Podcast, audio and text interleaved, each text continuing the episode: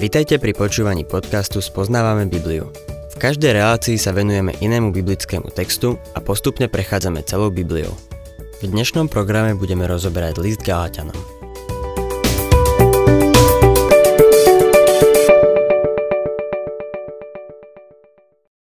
Milí poslucháči, štvrtá kapitola listu Galatianom pokračuje v téme o ospravedlnení zviery.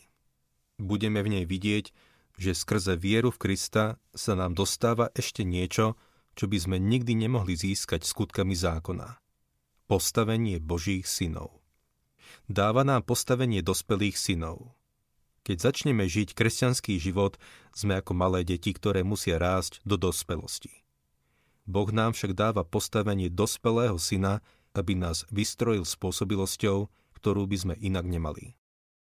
Galatianom 4. kapitola 1. verš. Hovorím však, kým je dedič maloletý, ničím sa nelíši od otroka, hoci je pánom všetkého. Maloletý je preklad greckého slova nepios, čo znamená malé dieťa bez schopnosti hovorového prejavu. Kým je dedič maloletý, ničím sa nelíši od otroka. Znovu sa budeme musieť pozrieť na rímske zvyky, aby sme pochopili Pavlovú ilustráciu. V rímskej domácnosti mali otroci na starosti rôzne veci, ktoré boli vo vlastníctve pána. Niektorí mali na starosti hnutelné veci, iný dobytok, ďalší viedli účtovníctvo a zase iní mali na starosti jeho detí. Keď sa narodilo malé dieťa, otroci ho obliekali do domáceho odevu, ktorým sa nelišilo od detí otrokov, s ktorými sa hralo. A muselo poslúchať otrokov ako ostatné deti. Druhý verš. Ale je pod poručníkmi a správcami až do času, ktorý určil otec. Až do času, ktorý určil otec. To bolo kedy? Vtedy, keď otec rozhodol, že jeho syn je už schopný samostatného rozhodovania a môže zastávať postavenie dospelého syna. Všimnime si, že otec rozhodol, kedy jeho syn dosiahol vek dospelosti. V Amerike sa voľa, kedy človek stal dospelým, keď mal 21 rokov. Teraz je to 18. Niektorí sú podľa mňa rovnako dospelí v 18 ako v 21 Niektorí nedospejú ani v 65 Začias Pavla o tom rozhodoval otec. Potom mali ceremóniu, známu ako toga virilis, pri ktorej mu dali rúcho a prsteň, prsteň jeho otca. A tak sa z chlapca stal dospelý muž, a vo svojej rodine zastával postavenie dospelého. V rímskej domácnosti to fungovalo asi takto. Povedzme, že otec je členom pretorianskej gardy. To znamená, že je veliteľom. Cisár sa rozhodne podniknúť vojenské ťaženie do Galie a tento muž je tam niekoľko rokov. Musí týchto galov potlačiť a trvá to niekoľko rokov. Bola to tlupa pohanských barbarov a verte mi, cisár ich nechcel v rímskej ríši. A tak toto vojenské ťaženie, ktoré malo pôvodne trvať rok, sa natiahlo na 3 roky.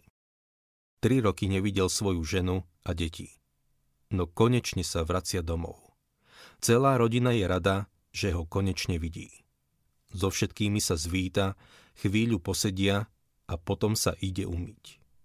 Po chvíli začujú, ako kričí z. Kto používa môj elektrický holiaci strojček?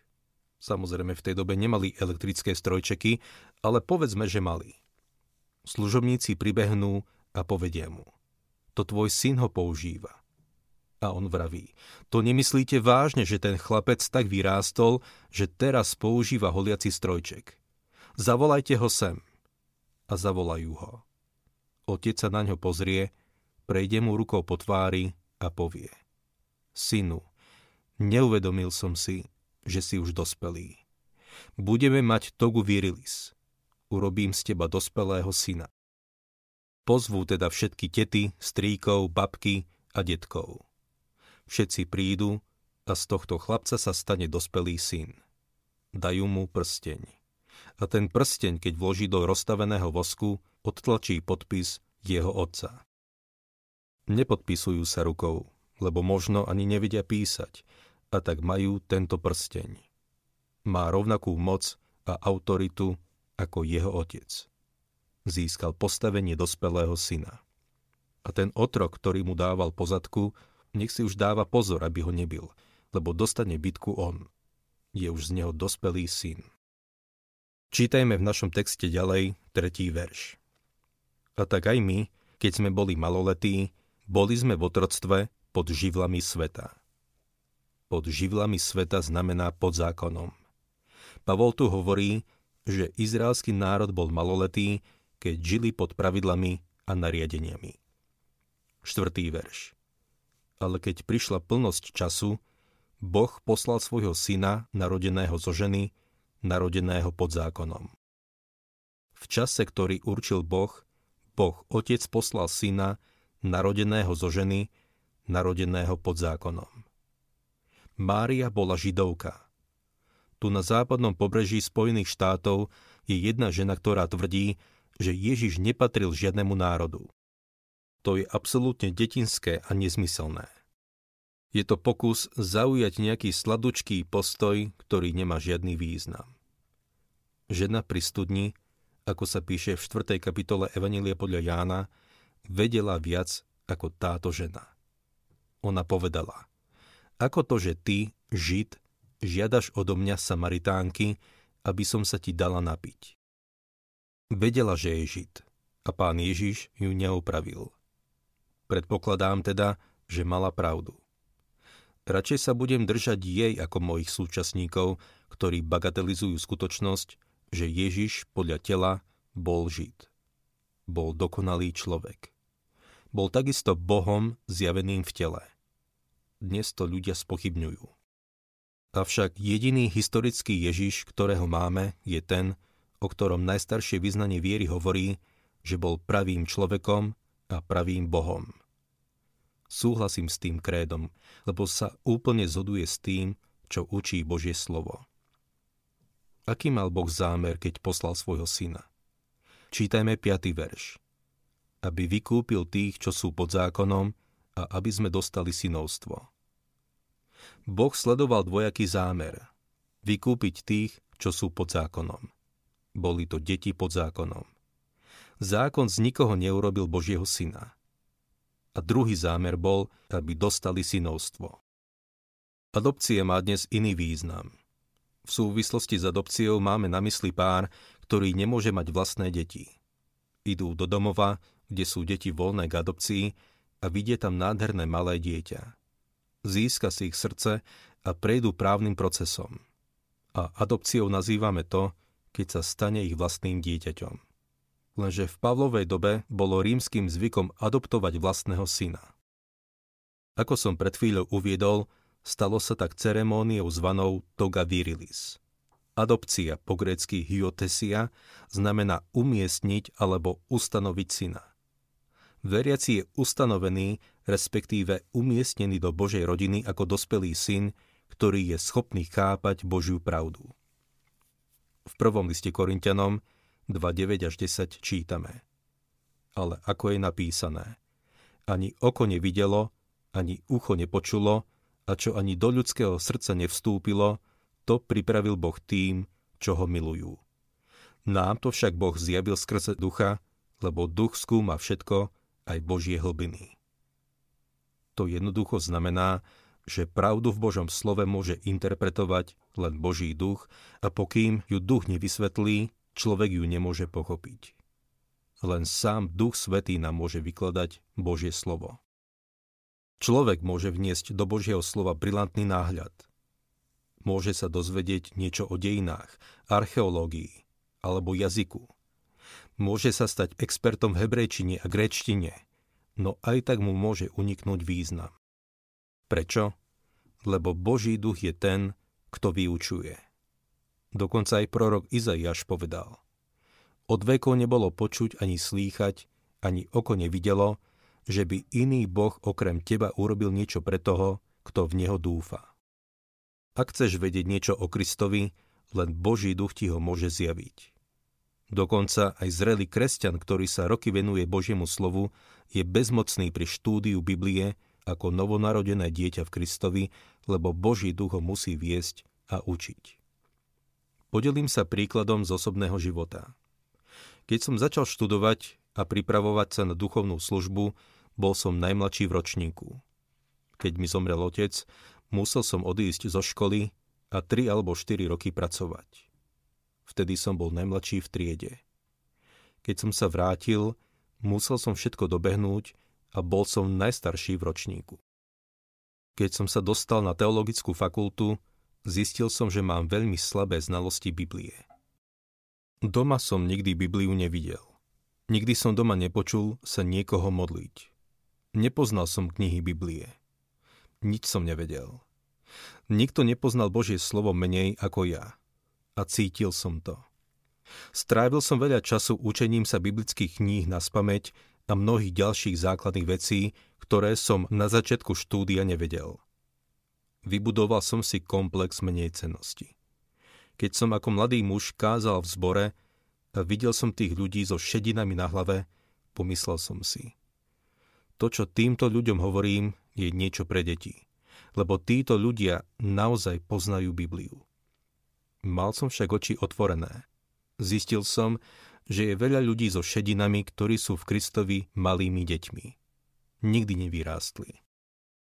To, čo som v tom období prijal ako pravdu, je, že Boží duch ma môže učiť a viesť ako mladého veriaceho rovnako ako zrelého kresťana.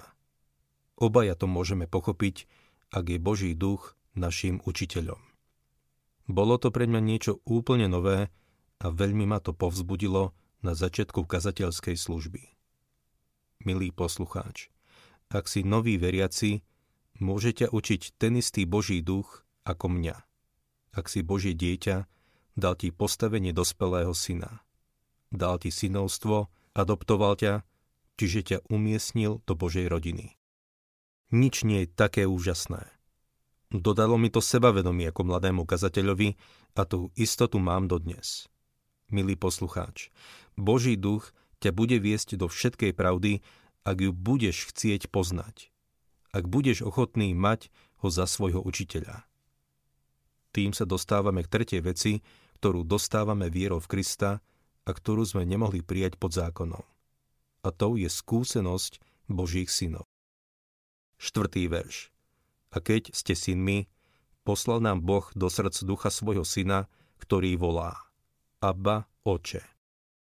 A keď ste synmi, to je silné vyhlásenie. Rímanom 8.16 to vyjadruje týmito slovami. Tento duch nám dosvedčuje nášmu duchu, že sme Božie deti. Niekoľko veršov predtým Pavol píše. Ak teda vo vás prebýva duch toho, ktorý vzkriesil Ježiša z mŕtvych, tak ten, ktorý vzkriesil Krista z mŕtvych, oživí aj vaše smrteľné telá svojim duchom, ktorý prebýva vo vás. Tak teda, bratia, sme dlžní, ale nie sami sebe, aby sme museli žiť podľa tela, lebo ak žijete podľa tela, zomriete.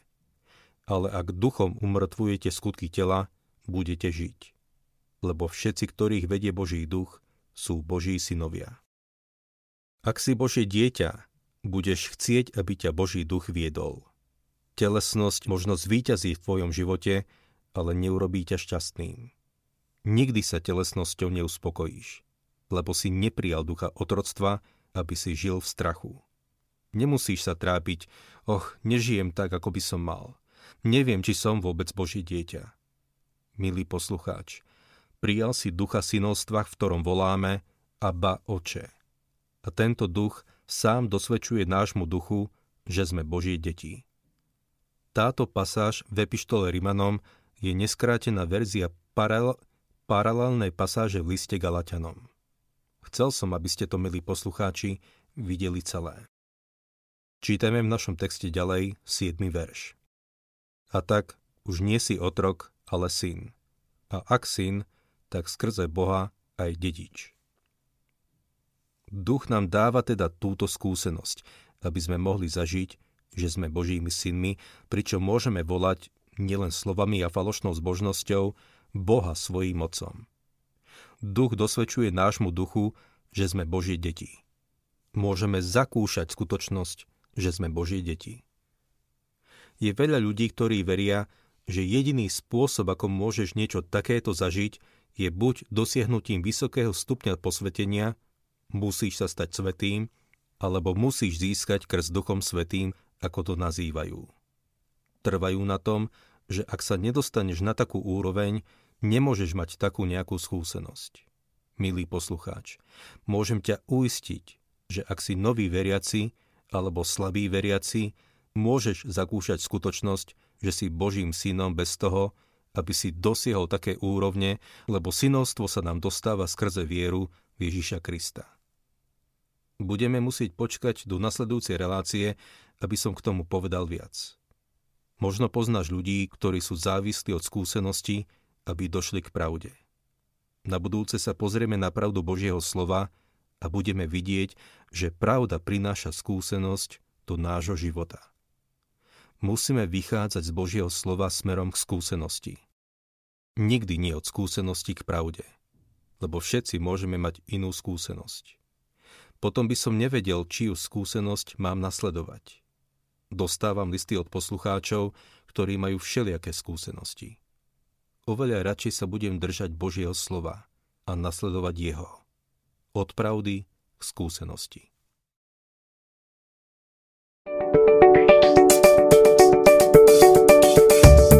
Ak sa vám páči program Spoznávame Bibliu, budeme radi, ak ho odporúčite svojim známym a dáte like alebo nás začnete sledovať na facebookovej stránke Spoznávame Bibliu.